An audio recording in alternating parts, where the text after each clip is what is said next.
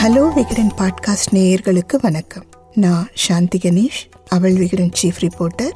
ஆண்களும் பெண்களும் குறிப்பாக தம்பதிகளும் சந்திக்கிற தாம்பத்திய உறவு சார்ந்த சிக்கல்களுக்கு விகடன் டிஜிட்டலில் டாக்டர்கள் வழங்கின தீர்வுகளை எல்லாம் நான் உங்களுக்கு சொல்லிகிட்ருக்கேன். வணக்கம். அபூர்வமாக எங்கேயோ சில ஆண்களுக்கு மட்டுமே வர்ற விந்து வராத பிரச்சனையான ஆன் எஜாகுலேஷன் பற்றி டாக்டர் காமராஜ் பேசினது தான் நான் இன்றைக்கி உங்களோட ஷேர் பண்ணிக்க போகிறேன். ஆன் எஜாகுலேஷன், விந்து வராத இந்த பிரச்சனை கிட்டத்தட்ட 1% ஆண்களுக்கு இருக்குது.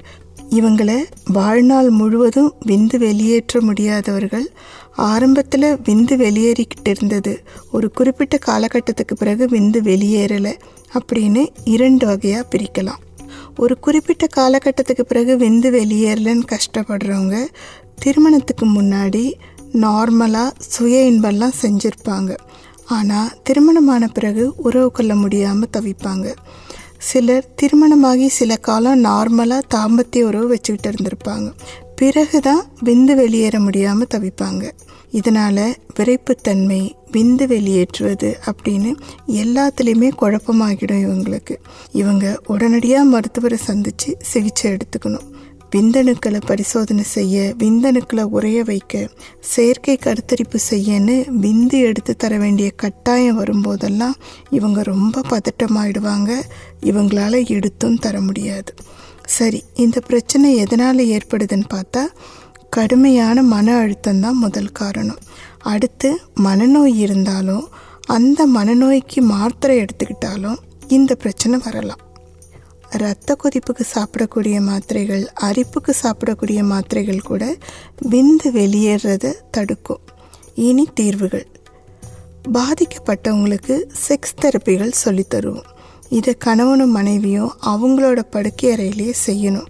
இதிலேயே சிலருக்கு பலன் கிடைச்சிடும். ஒருவேளை இதில் விந்து வெளியேறலை அப்படின்னா சில மாத்திரைகள் மூலம் பிரச்சனையை சரி செய்யலாம். இதுலேயும் க்யூர் ஆகலைன்னா மனைவியோட பாண்ட் மூவிஸ் பார்த்துக்கிட்டே உறவுக்கு முயற்சி செய்ய சொல்லுவோம். சிலரை ஜாகிங் மாதிரி குதிச்சுட்டு மார்பு படபடப்பாக இருக்கும்போது உறவு வச்சுக்க சொல்லுவோம். இதுலேயே சிலருக்கு விந்து வெளியேறிடலாம். இதுலேயும் சரியாகலைன்னா வைப்ரேட்டர்ஸ் மூலம் உச்சக்கட்டத்துக்கு கொண்டு வந்து விந்து வெளியேற வைக்கலாம்.